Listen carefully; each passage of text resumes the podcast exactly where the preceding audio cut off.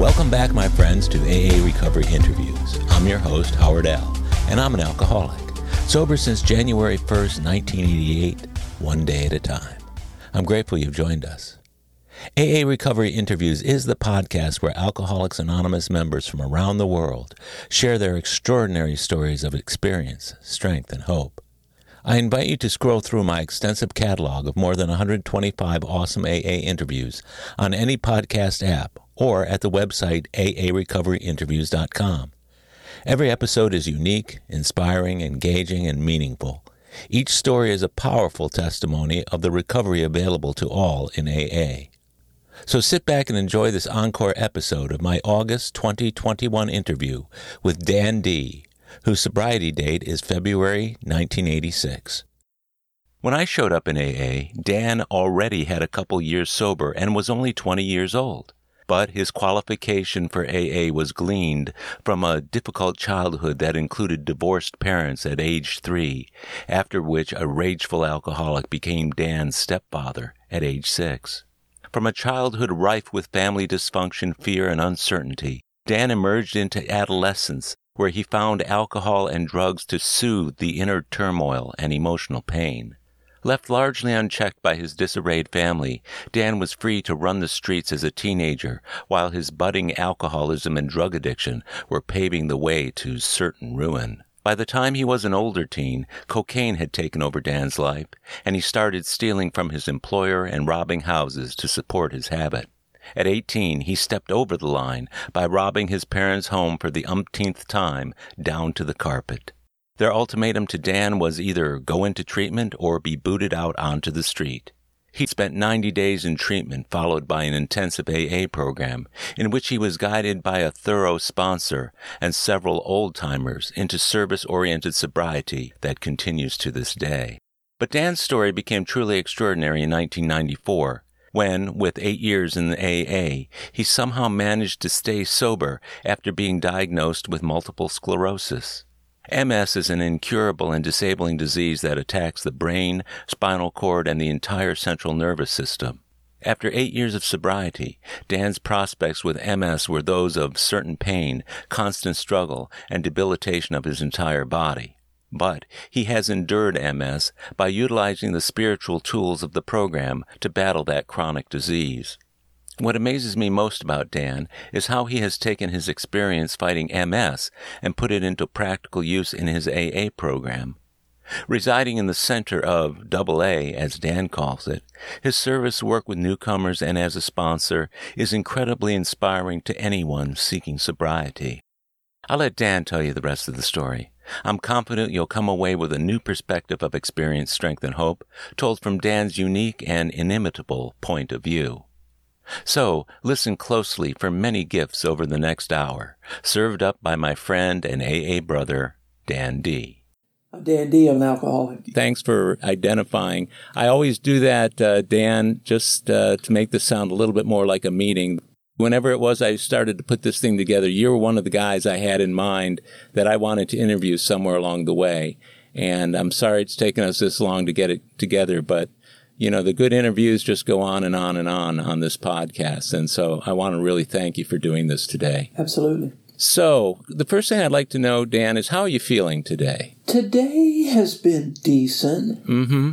Yeah, I'm feeling okay. Family's good, kids are good. Yeah. My health is a bit challenging of late, but yeah, just taking a day at a time. Yeah, that's kind of what I was asking about because I, I know that your alcoholism has informed certain parts of your life, but you've been sober a long time now, right? What, about 35 years? Correct. What, what's your sobriety day? 21786. The reason I was asking about how you're feeling is because, you know, we've got this deadly disease called alcoholism that we have arrested, but you and other people in the program, but you're you're one of one of the closest to me that I know has another major health challenge going on.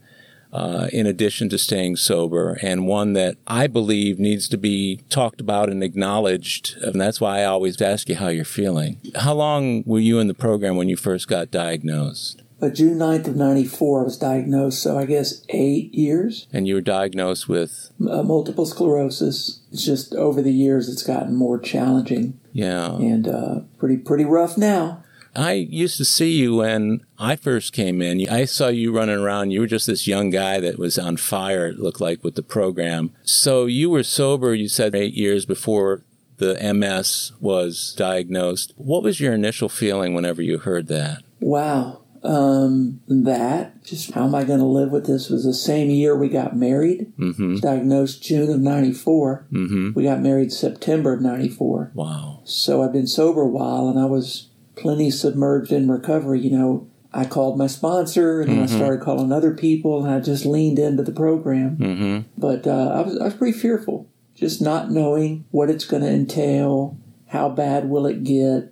Uh, does God have my back? Has He got me here? You know, I mean, I know He got me here, but does He have me here? Yeah. So I was all over the map. I wonder about that too. When it's like when people come into the program, they get some spirituality. Is it conditional on the way they're feeling at that time, or do they get the spirituality that gives them the assurance that they'll be able to face future things? What kind of spiritual condition were you in when you first got your diagnosis? You know, decent. I'd worked the steps several times. Mm-hmm. By that time, Yeah. I'd been to, you know, I went to Holy Name Retreat like three or four a year. Yeah. But I'd been to boatload of retreats. I'd taken other people through the steps. So Uh-huh. I was pretty steeped in spirituality. Mm-hmm. I was pretty comfortable, but it's still kind of what? Mm. You know, it's incurable, it's debilitating, it can be crippling. I mean, it's pretty heavy diagnosis. So Yeah. Even with a whole lot of faith, I had some fear, Howard. Yeah.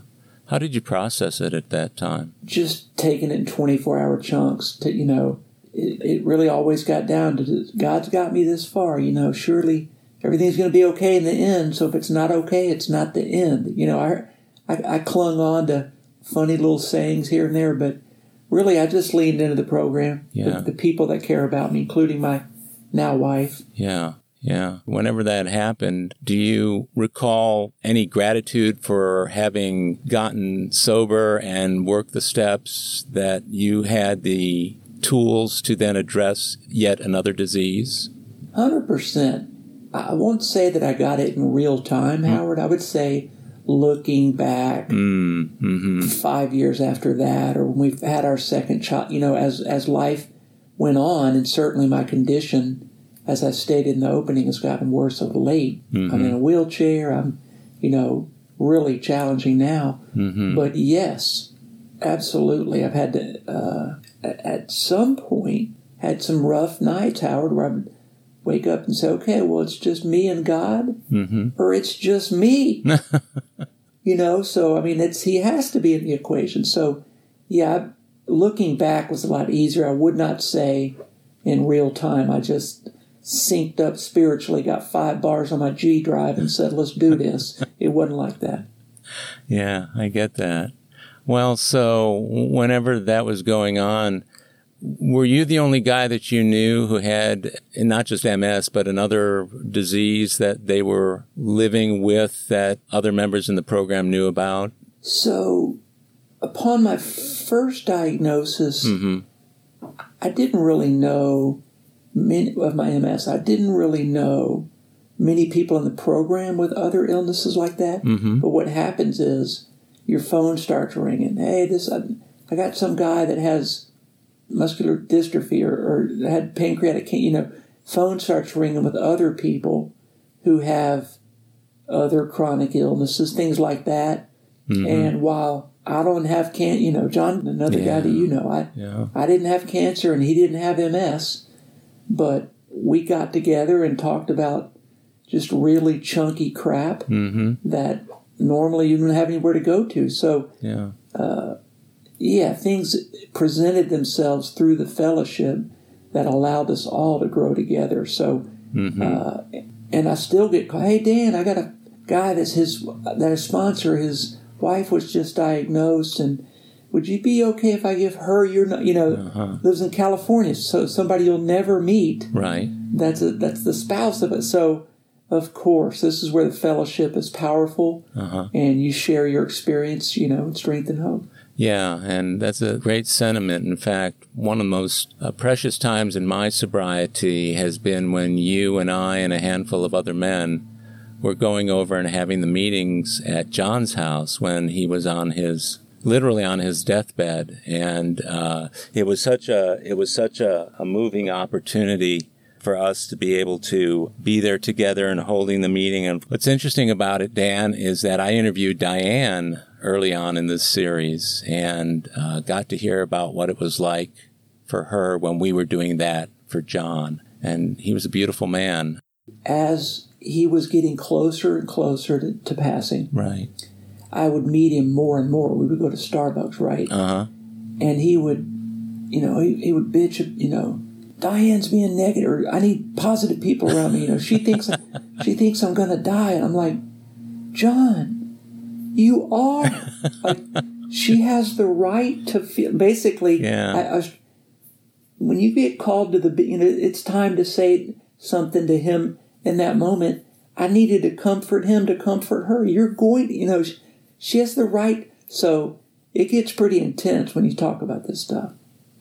So what was going on in your life when you were growing up that predicted the need for AA somewhere down the line? What was what was early what was early life like in Dan D's experience? Of course, so youngest of five, and uh, my real father died when I was 10 mm-hmm.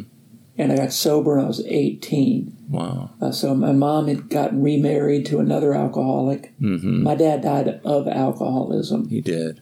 Mm. Says it on his death certificate. Mm. Doesn't say cirrhosis or heart fa- alcoholism. That's unusual, isn't it? Correct. So he died when I was 10. My mom got remarried to another drunk. Mm-hmm. And uh, his addiction was, I mean, his abuse, you know, it was an interesting time growing up in an alcoholic home, just the mayhem. And so, you know, just running the streets. And I mean, I just got in trouble mm-hmm. early Yeah. at 12, 13, 14, you know. And so by the time I was 18, Howard, I was already in trouble. You know, I wasn't even legal to drink, yet I'm already infested with this disease. So I, I don't blame it on the upbringing of the family, but, uh, you know, it is hereditary. My real dad died of it. Do you remember as a child ever saying to yourself, man, that's not going to be me when I get older? My real father, they got divorced when I was like three, Uh-huh. and then he died when I was 10. So they weren't living together. okay. So I barely remember my dad. I see. Um, they s- said he was a good man. He just drank too much. He couldn't not drink. And so I don't Yeah. remember much of that. My stepfather was pretty much a raging alcoholic. I mean, when he drank, it, it just got crazy in the house. I mean, shotgun blast. I mean, it was it was pretty intense around the house. So yes, Hmm. I did not want to. I I saw the dis-ease part of this disease Mm-hmm. living right in my house with my stepfather and how he treated my mom and all of us when he was drunk. So yes, I got a front row seat of what not, but I'm already sober by at 18. So, uh, well, I don't want to do that. Well, I don't, you know, I, I would say it would be through my stepdad, not from my dad. Yeah. So, how old were you when your mom remarried or when your stepdad came into the picture? I think six, 73. I was born in 67. Yeah, six years old. Okay. So, he comes into your life, things start to get progressively worse for you. And so, the next 12 years, you're under his roof? Correct. Wow. Must have been a tumultuous time in your family. Yeah, but they let me roam. I mean, I was running the streets. Uh-huh. I'd be gone for two or three days without, I mean, you know you're in trouble when you run away from home and they don't look for Uh-huh. you. Yeah. You just show up through. In other words, there was no oversight, there was no borders, no anything. So that's why I got in trouble so young. I just, I went z- zero to a thousand miles an hour, just, you know, hit my addiction at a young age. So Mhm. it turned out to be a blessing, but Yeah. uh, didn't didn't think so. Where were you chronologically amongst your siblings? Youngest of five. You're the youngest of five. So, did you get any ideas on how to live life or how to survive in this crazy home you were in from your older siblings, or was it all self taught? you know, always, again, not in real time, but later you pick up on stuff. But I'll say this, and this will give you a feeling for the addic- addiction, my stepfather's disease, living in our house. Yeah. When you turned 18, and some of them 17, Uh huh. you're out. Didn't matter if you went to college or just moved out on your own. In other words, nobody stuck around. Huh. It was 17 and out, 18 and out. Nobody came back. Uh huh. You know, some kid graduated from college and didn't get a job immediately and they moved back. No, Wow. it was run. well, how long? How many years were you alone in that house where everybody else was out? Uh, the youngest, the closest to me, Howard, Yeah. was about two years. He went to college. And uh, so I was there really about 2 years where it was just me, my mom, and my stepdad. And that's 16 to 18, which is when it got the worst for me. Selling drugs, got kicked out of high school. How old were you when you started acting out and uh, started running the streets, figuratively and literally? Yes, I'll give you from 12 to 18. I can do it pretty quick. Started drinking at 12. I just started with alcohol, a little sippy sip. You know, it was Uh-huh. it was adorable.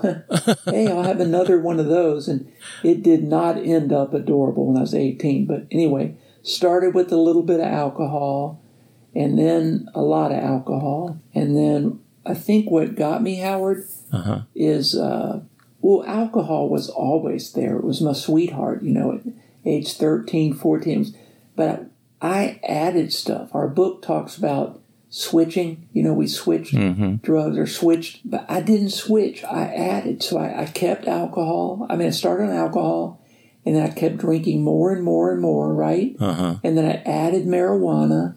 I didn't I didn't switch to marijuana, so so my alcohol still went up, and my my mar- my weed went up. And then after three months or six months of that, I added Quaaludes and Mandrax and you know speed. I mean, I kept going on and on, adding stuff while still smoking weed. So that's not a winning formula, you know Yeah. by the time I was 16, I would say I started doing uh, heavier uh, cocaine in particular. I know this is Alcoholics Anonymous, but I started doing cocaine alcoholically. I'll say it that way. That really expedited stuff as well. I mean, foot went down on the speedometer and it just went a million miles an hour, and uh, that really got me to my finish line quicker. I'll bet. Well, I've heard that from a number of my guests who had the cocaine in their lives as well. Now, were you just snorting cocaine, or were you doing anything with freebasing or, or uh, crack? No crack, uh, smoking it and snorting it.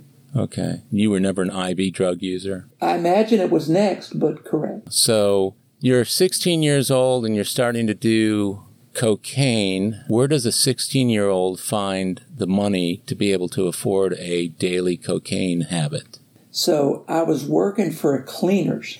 I started uh, selling to employees, Uh huh. and and then I would drive the truck and drop it off to certain locations, and so I was making basically forty two dollars a day. Um, I may I don't remember. This was thirty eight years ago. I was thir- 16, but anyway, uh, I would make you know fifty bucks a day. Well, I had a three hundred dollar a day coke habit, so plus the weed and the alcohol, all the other stuff. So I basically started stealing, started stealing from the cleaners, little by little, just chipping, you know, 60, 80, 120, whatever. And then I started stealing from my parents' house, Oh boy. little by little, taking whatever I could. And then I started freaking robbing houses, you know, literally kicking in door. You know, I mean, I had friends with me that would do it, but I'm not talking armed robbery. I just mean, uh, so I mean, what do you do when you have a three hundred dollar a day drug habit and you make fifty bucks? You either quit or you start stealing shit. Were you found out by your folks? Did they ever confront you with that? Well, February first of eighty six, Right. February second, sometime around then. Uh huh. I came home one day and I took basically everything out of my parents' house. I just backed up a truck and took them to the carpet.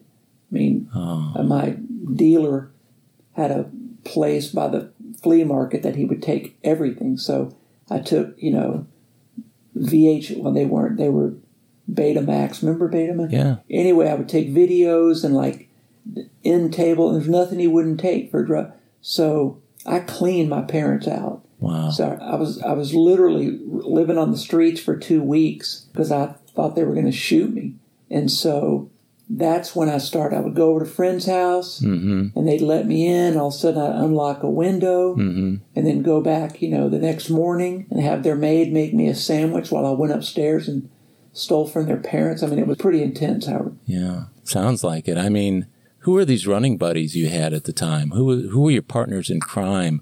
Were you part of a little gang of guys, or were were you working mostly on your own? I mean, I'm not in touch with any of them anymore. I imagine some of them outgrew it and became CEOs and MDs. and I mean, I'm sure that happened. Yeah. Um, I'm sure there's a couple of them in jail, you know, too. I, I don't know. mm-hmm. But uh, I took program serious when it said distance yourself from your buddies that, you know, you're, you're using buddies.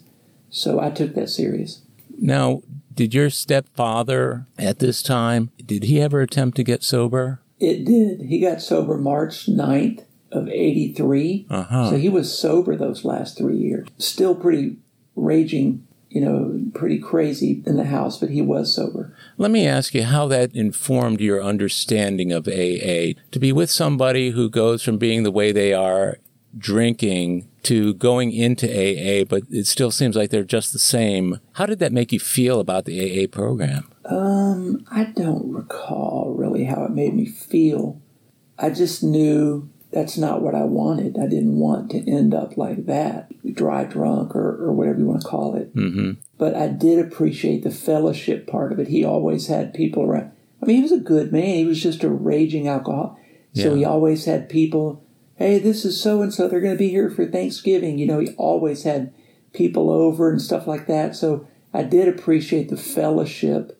I went to these clubs, Howard. I mean, I grew up in AA. My Sure. God, I went to Alateen, Alatot. Mm-hmm. My goodness, he was in the uh, I forget the name of the place out in Katy. Uh, my stepfather when he when he got sober in '83, and uh, I went to the club back in the day, and so yeah, I kind of grew up in Double A. In looking back, can you point to anything that you heard or learned as a tot or a teen that influenced you to either getting into the program sooner or later?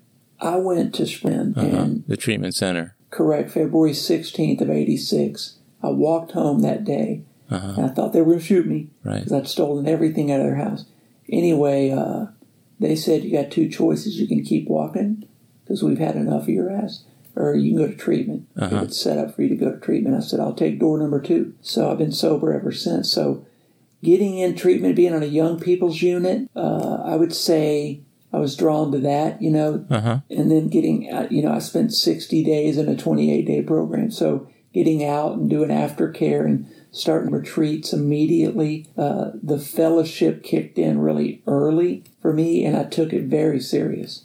So i learned more. I, I just needed a home. I needed a you know i needed a home base and i was just drawn to recovery howard So when you were new in AA, uh, there were still a bunch of old timers running around at that time. Some of the legends of Houston AA. Did you find you were hanging with the young people more than the old people? So, yes, we were, you know, got out. It was a young people militia back then. I mean, it Oh yeah. you know, you, you got in young and uh, you just stayed at it, you know. So, both, I would say, I went to the 10 o'clock meeting at night. We started going down to the men's center Mm-hmm. to see Francis Y's meeting on Sunday nights. And he would, he ended up being my sponsor some years later before he died, Mm-hmm. November of 92. Francis was my sponsor when he died, Francis Y. Mm-hmm. So, Frenchie, Le- George P. I don't know if you know George Yeah, P. absolutely. So, I always respected the senior guys. And then I got introduced to Alder and Bel Air Men's Mm-hmm. and uh, all that. So I wouldn't say I hung around them as much. I would draw from them their wisdom and their experience in recovery, Mm-hmm. and then ultimately got Francis to sponsor me. He was 40 years older than me. But uh, I would say it's a blend of the two.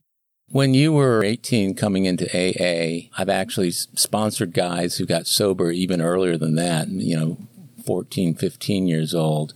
And one of the things they say is they never had the opportunity to do what so many people had done that fueled their alcoholism and drug addiction. Did you ever give that much thought about things that maybe you missed as a later teenager or early 20 something that everybody else seemed to get to do?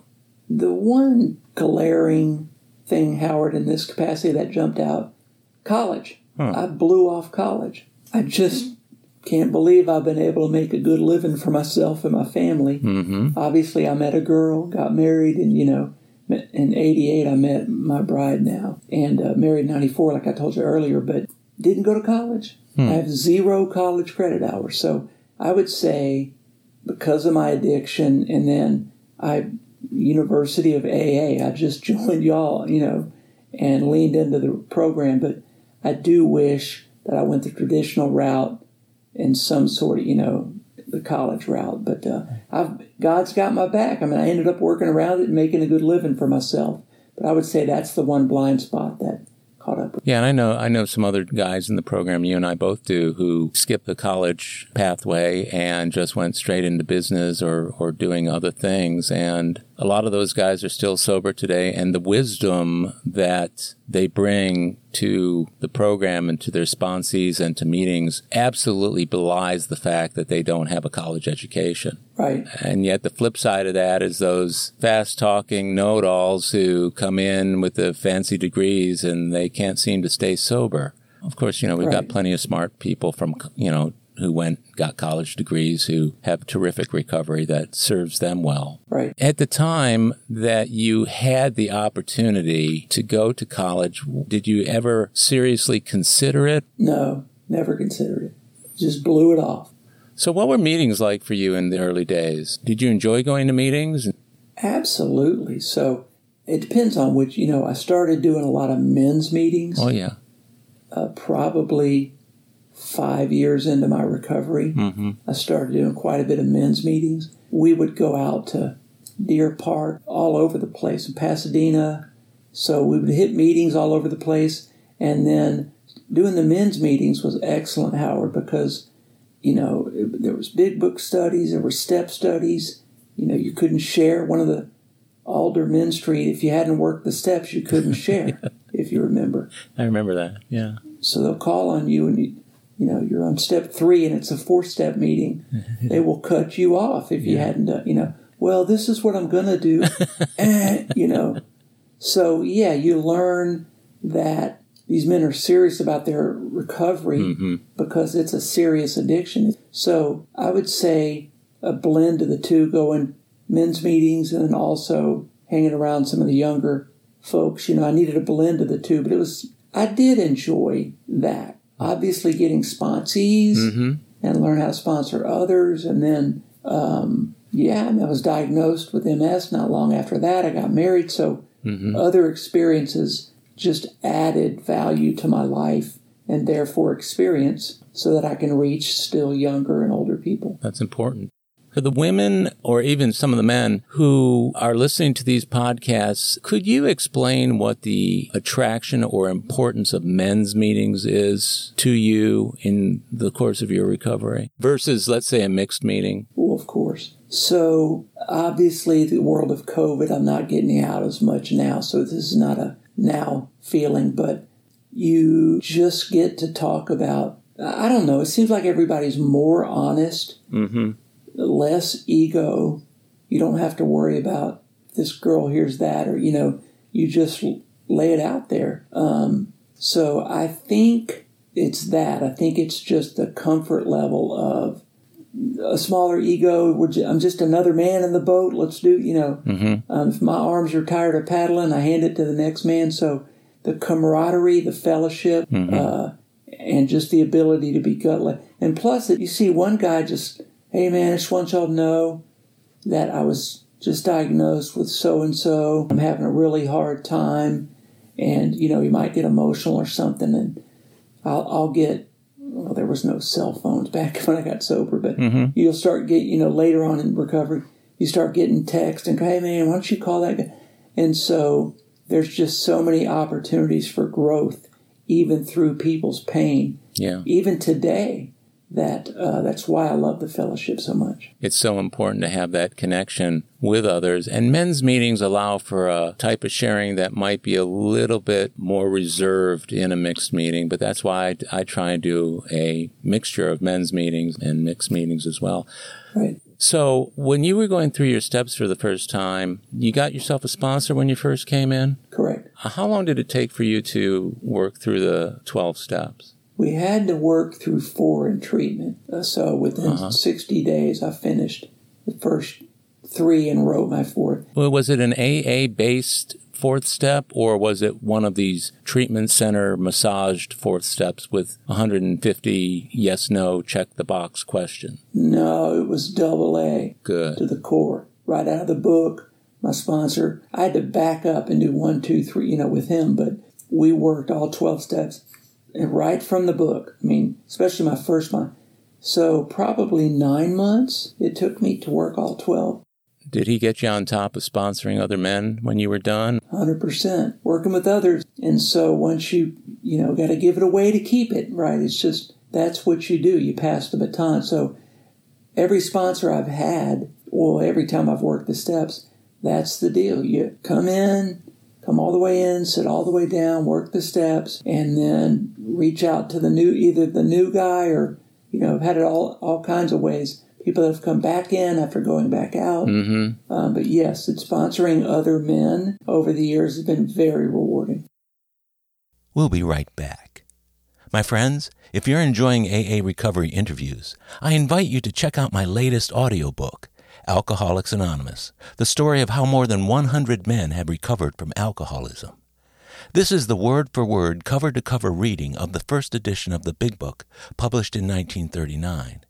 It's a relaxing yet meaningful and engaging way to listen to the Big Book anytime, any place. Have a free listen at Audible, iTunes, or Amazon. While you're there, search for my other audiobook, Lost Stories of the Big Book 30 original stories missing from the third and fourth editions of Alcoholics Anonymous. It's also available from Amazon as a Kindle book or in paperback if you'd like to read along. You're going to love it. And we're back. I know a number of the men that you sponsor, and I've had some of them on the show, and you can tell the quality of a man's sobriety by the quality of his sponsee's sobriety. And I've noticed that about you a lot over the years. You're a high quality sobriety kind of guy. Appreciate that. Now, between the years of 86 and let's say 94, when you got the MS diagnosis, had you experienced any major upheavals or losses? You mentioned getting married. Of course, that's a, that's a good thing. That's a gift type thing. But, um, before you got to the MS, did you encounter anything that shook your program up or sent you spinning out towards the edge? Um, really, no. I would say no to that. That was the first real heavy event that happened post recovery. So about the time that you first got the diagnosis, were you pretty much on the top of your game with regard to AA? How was your spiritual condition going into that period? Right. Yeah, you don't ever want to say you're on top of your game, you know, but I was pretty synced up with sponsees, hitting my meetings, Uh-huh. uh, doing my readings and prayer. And so, yeah, I was spiritually fit, let's say, and uh, really connected. I mean, I called my sponsor. Well, I think I went to actually the men's center when I was first diagnosed Mm-hmm. with MS, but yeah, would say that. Hmm. How much in advance of going and actually having it diagnosed were the symptoms starting to show up for you? So symptoms are totally different today. Obviously, it's been 27 years, but Sure. I had vision problems.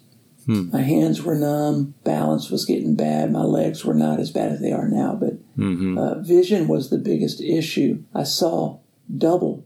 Part of my MS was a diagnosis called diplopia, which was uh, double vision. So basically, for a year, I couldn't drive. My wife took me. It was that year, '94. She took me to work. You know, pick, I mean, it was pretty intense. The workarounds and stuff, but that went away.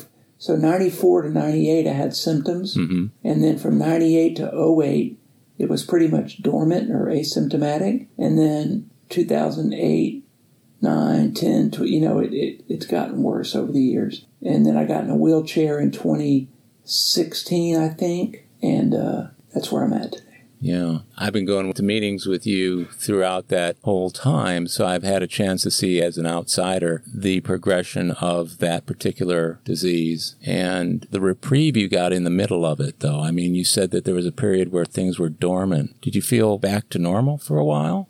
Yeah, I would say that's a good way to say it back to normal. I mean, I knew I had it, but yet it wasn't showing up. And so I wasn't in denial. I just, uh, if it works, don't fix it or whatever. So I just uh, I just went with life. We had kid our first child in 2000, second child in 02. I remember asking our neurologist, "Hey, can I have kids? Mm-hmm. I mean, what's what are the chances of them mm-hmm. getting this?" Obviously, I didn't want that, and um, they said, "Look, no, we can't. It can't be hereditary." My older sister has MS, also my oldest sister, but uh, they said we can't tell you anymore that your kids will have it and they won't you know. So we just said all right god let's have some kids and if uh, if they have you know we'll, we'll deal with that. And they turn out to be perfectly healthy so god's got my back. He does. The day that you got your diagnosis what was that like? It was just heavy. It was just the the, the not knowing how bad's it going to get is it going to be painful mm-hmm how am I going to stay sober through this? How am I going to stay married mm-hmm. through this? What will I be able to do? What won't I be mm-hmm. able So fear of the unknown is what really crept in, even though I was had a relationship with a higher power that I was strengthened over time, and I get that, but the fear does creep in of, of the unknown, just not knowing how bad it might get mm-hmm. and what's that going to look yeah. like. So I would say that. So you and I have heard over the years that fear and faith can't you know exist in the same instance and i'm a believer that you can have a lot of faith you can believe in god and know that god is taking care of you and has your back but still you're feeling pain i, I think it's possible to feel both feelings at the same time i understand that yeah I, they coexist for me too it, even still you know i've i've lived years on the corner of, you know, Faith Boulevard and Fear Avenue. I mean, right there on the corner. And uh, I try and not let it, the fear take me over. Do you, given your specialized knowledge and experience with MS. Do you find that men who become your sponsees are attracted to you because of that, or do you find that men who are facing debilitating diseases other than alcoholism, do you seek them out? What does that look like for you? Well, I'll take the first part of that first. The men that I sponsor, I would say it this way, Howard. The men that I sponsor have appreciated the diversity of me. You know, I, am my wife and I've been together a long time. I'm raising kids. I'm submerged in corporate America. I've been sober a long time. I got native Houstonian. I mean, I've got a lot of really quality relationships, friends uh, in recovery and outside. So uh, I think most of the sponsees have appreciated my experience. You know, and then you add incurable, debilitating illness like MS. Mm-hmm and that's added experience of maneuvering through life, just living with some really chunky stuff and still being happy, still wanting to, you know. I always said one of my sayings was if I died tomorrow, I'd want to come back as me. And, and I still feel that way. Yeah. You know, I'm not, not in love with every chapter in the book of Dan, but uh, it's a good book. And then the second part of that, that was the sponsor part, the sponsees uh, absolutely, Howard. Like Alex L., I'm talking to him at least two days a week now. He's up uh-huh. in Michigan just to check on him. He has another diagnosis yeah. uh, on top of his MS. And so um, I do talk to people in recovery. I love talking to people in recovery with other debilitating mm. illnesses and how we jointly maneuver through life with mm-hmm. them, even if they're not all with MS. And that's a special grain of the fellowship that's really unmatched. It's it's unbelievable. Similar to the men's meeting stuff I was talking about back earlier, you just get you're uniquely qualified to talk about some really tough mm-hmm. stuff that you know you get them, they get you. Mm-hmm. So I think both sides of your question is is valid for me. As I recall, you were involved at some point, maybe you still are, with uh, a non AA group. Is is are you still involved with that that support group, and what does that mean for you? So I'm not involved in that anymore. I think for about five years, I would say, I went to a chronic illness support group, and um, it was excellent, Howard. There was about eight to nine people in the group, and we all had different stuff. I mean, I was the only alcoholic that also had another, but we all had different stuff. We had MS, we had AL. I mean, we all, but they were chronic illnesses, mm-hmm. and there was no, you know, it was you had to be really chronically the way the lady uh, vetted them that ran it. Anyway, it was outstanding. So um, I could take a lot of my fellowship stuff from Double A and let it kind of creep into that group a little bit as far as how we shared with each other. So I took my experience and strength and hope. I'll, I took that into my support group, but I had to drop it when we started four years ago or so.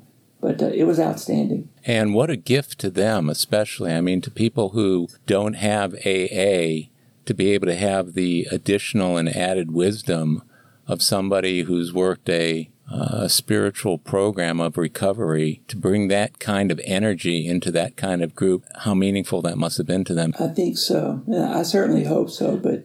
Oh, I'm sure. Well, just the kind of guy you are. You're a loving, caring guy. And uh, I remember you mentioning along the way, Dan, the importance of AA and staying sober to your marriage and your relationship uh, with your family, but in particular with your marriage. I've heard you talk over the years about the work that you and your spouse have had that has really been good for you. And can you tell me what, what effects AA has had on your marriage? Um, the benefits of working all the steps, having a relationship with a higher power, um, taking other people through the steps, um, that has benefited me tremendously in my marriage. In what ways? Well, just being authentic, mm-hmm. um, head of the household type, you know, be a leader, be just trying to be a spiritual lead, you know, um, promoting prayer. So I would say, yeah, I would say that the fellowship and all that kind of led me to, uh, I don't know, kind of strengthened our relationship with my wife. Now, over the years, we've obviously you know, been together that long. We ended up doing some therapy, mm-hmm. which in my mind was excellent. It wasn't like we're in therapy. it was like, yep, we're investing in our relationship, you know. So to dig it up, you know, the, exhume the body and okay, well, when I said yes, I really meant no 43% of the time. And so uh, we've quite a bit of therapy over the years. Uh, which has been beneficial. It wasn't always fun. That was maybe another chapter I'm not in love with, but certainly strengthened our relationship. The foundation, mm-hmm. uh, it just re- retethered us so that we're sustainable for this, for the very reason I'm in now, which is my MS is worse than it's ever been, hmm. and our relationship is strong. That's good, and that's something that, that, you're you're blessed to have that kind of relationship. And how about how about with regard to your kids, AA and children? Obviously, you've been sober; they've never seen you not sober. What has AA meant to your relationship with your kids? So obviously, they know I don't drink. They know I go to meetings, and we've had the discussion with them about.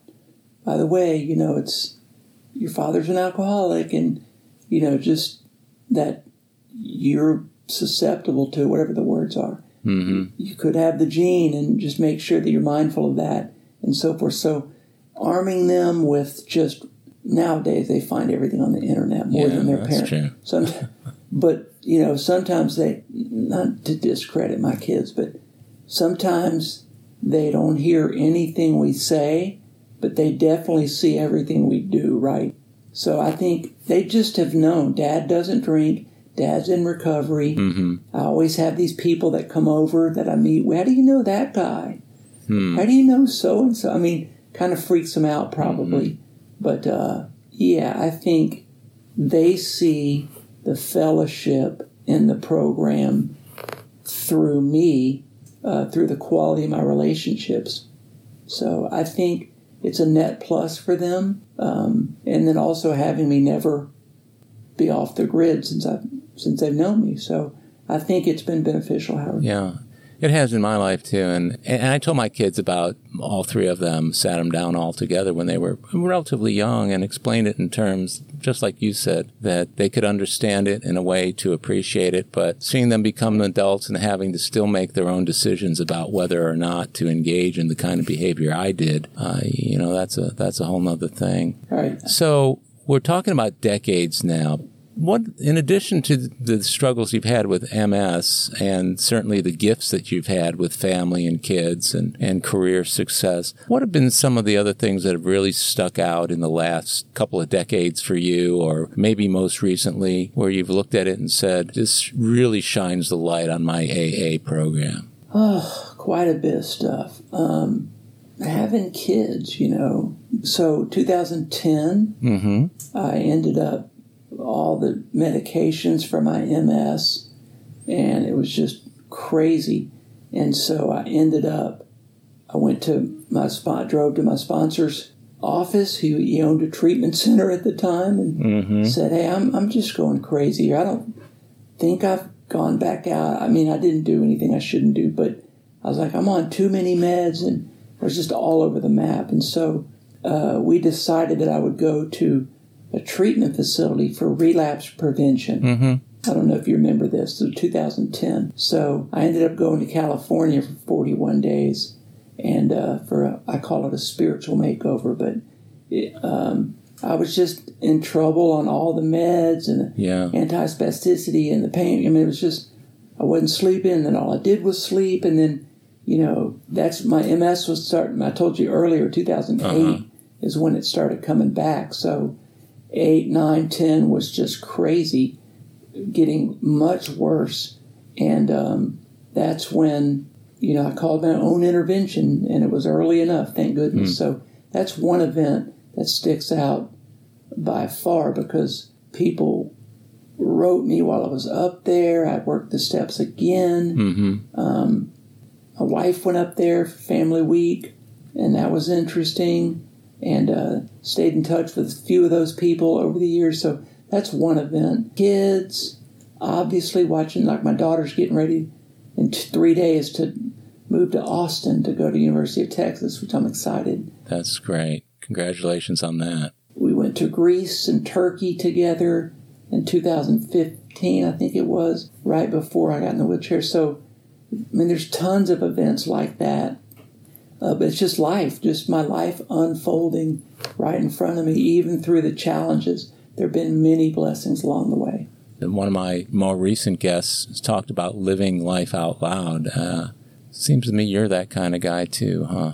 Oh, I definitely live out loud, my life out loud. Yes, that's a great statement. Yeah. Um, I, I pride myself on being transparent or just being raw. How are you, Dan? How are you doing today? You know, how much time do you have? Or, you know, I mean, just I'm going to be honest with them. I'm, no matter what, I'm. Uh, so I do.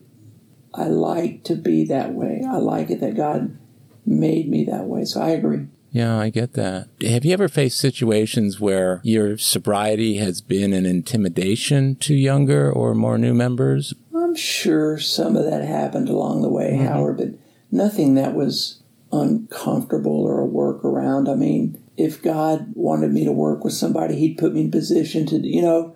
So I, I don't think that was really an impediment. It was the other way around. I just the other side of that when I was maybe two years sober or something. I'm driving down to the men's center to go into the sick room And there I am, 19 or 20 years old, and there's a guy in there, you know, 78 years old, been drinking his whole life, and I'm going to show him something about double. I mean, it was kind of like, you know, I go there in my little tie and my, uh, it's like, what am I doing here? But they, my sponsor told me to get down to the men's center and get in the sick room, and I want you to smell the Oh, puke, yeah. you know, and know what that's like. So uh, I felt at times odd, like am I really qualified to do this? But I just went. They looked at me like, "What is this kid going to teach me about recovery?" Mm-hmm. But teaching them that when your sponsor tells you to do something, you do it. Uh, Yeah. That's the lesson. If you had to frame something to a newcomer or somebody who is beyond having hope about AA that would get the message across that you wanted to get across, what would you say? I would share my all-encompassing experience, and, it, and you've probably heard some of this. It would be, "Hey, brother, my hope for you is that you come all the way in, you sit all the way down, you lean into us, be willing to work these steps, buy the warranty, because life's going to, you know, the hundred thousand mile. I mean, it's You talk about buying the warranty, but I've, I've often wondered what does that warranty have in it uh, that, that, that makes it so important? Well, right. I mean, the warranty is God, I offer myself to thee to build with me, is knowing the material. It's it's the third step, getting on my knees, even when it was hard to get up, up from my knees. I mean, it's just marinating in the book and recovery and uh, taking all those experiences to, to market, I call it, Yeah. taking it to life. So when you're diagnosed with an incurable, you know, God's got my, uh, I, I think it's that, just sharing uh, my experience with. And, and plus, the fellowship means so much to me, also, Howard. Yeah. But I would say that, and just being authentic, being real, like you said earlier, living out loud. Um, I think people appreciate my honesty with where I'm at. Um, that's one of the, my current winning formula. I've had many over the years, but uh, I think my my two biggest uh, I had to come up with for would be um, hum- humility Yeah. and gratitude. Those two. That's what I land on today. Thirty-five and some months sober, fifty-three years old, with multiple illnesses Yeah. that want to kill me, alcoholism and MS.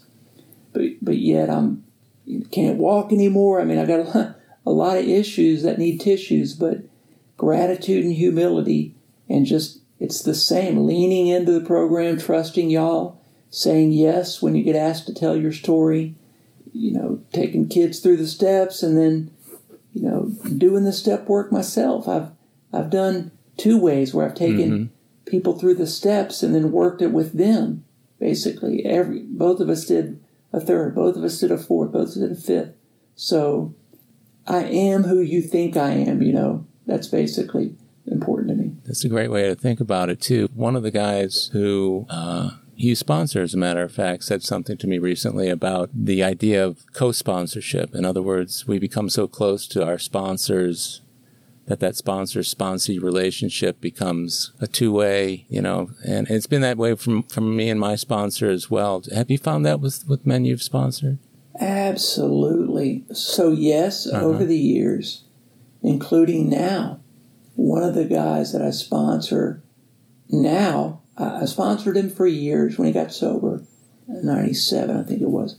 And then uh, we drifted for four or five years. Mm-hmm. And then he came back to me about five years ago, or maybe longer, like 2011, 12, something like that.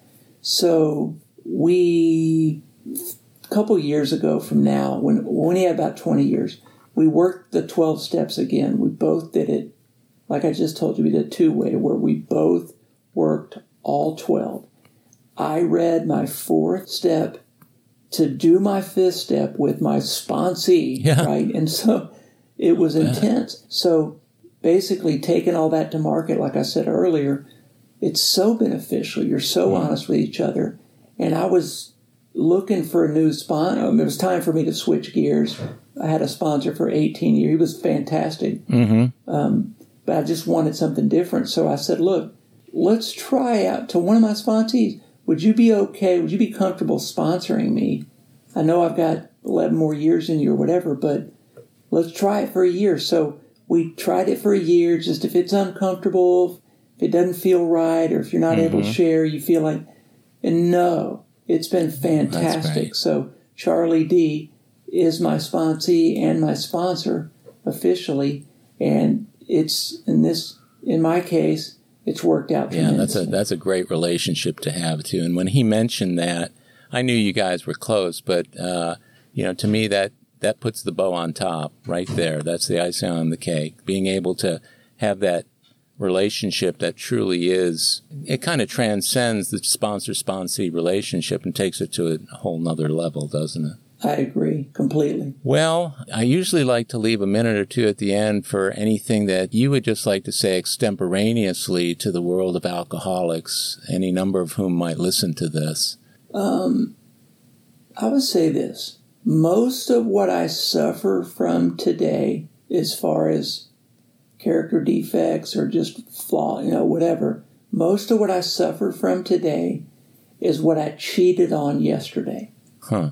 So if I didn't quite tell it all in the four step, you know, mm-hmm. or if I didn't do, dig deep enough in six and seven to, you know, I want to rebrand mm-hmm. one of my deep. No, that's just Dan D. That's mm-hmm. just me, baby. You know, no. So I would say, uh, you know, talked about living out loud earlier. I would say that that that makes sense to me.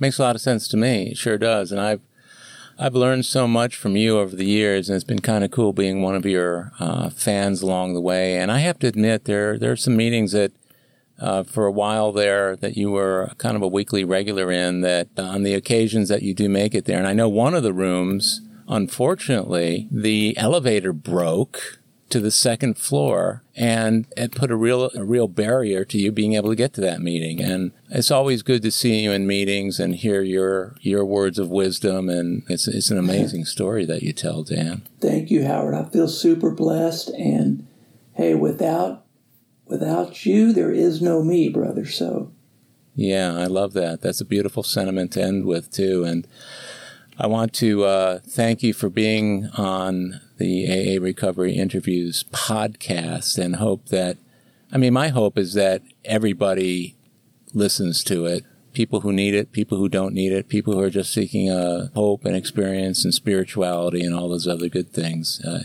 you've brought them today, brother. You really have, and I, I love you, and you're you're one of my favorite people in the program and in, just in life in general. And you know that if there's ever anything I can do for you, I will. Absolutely. Love you too, brother. Thanks for doing this, Dan. Absolutely.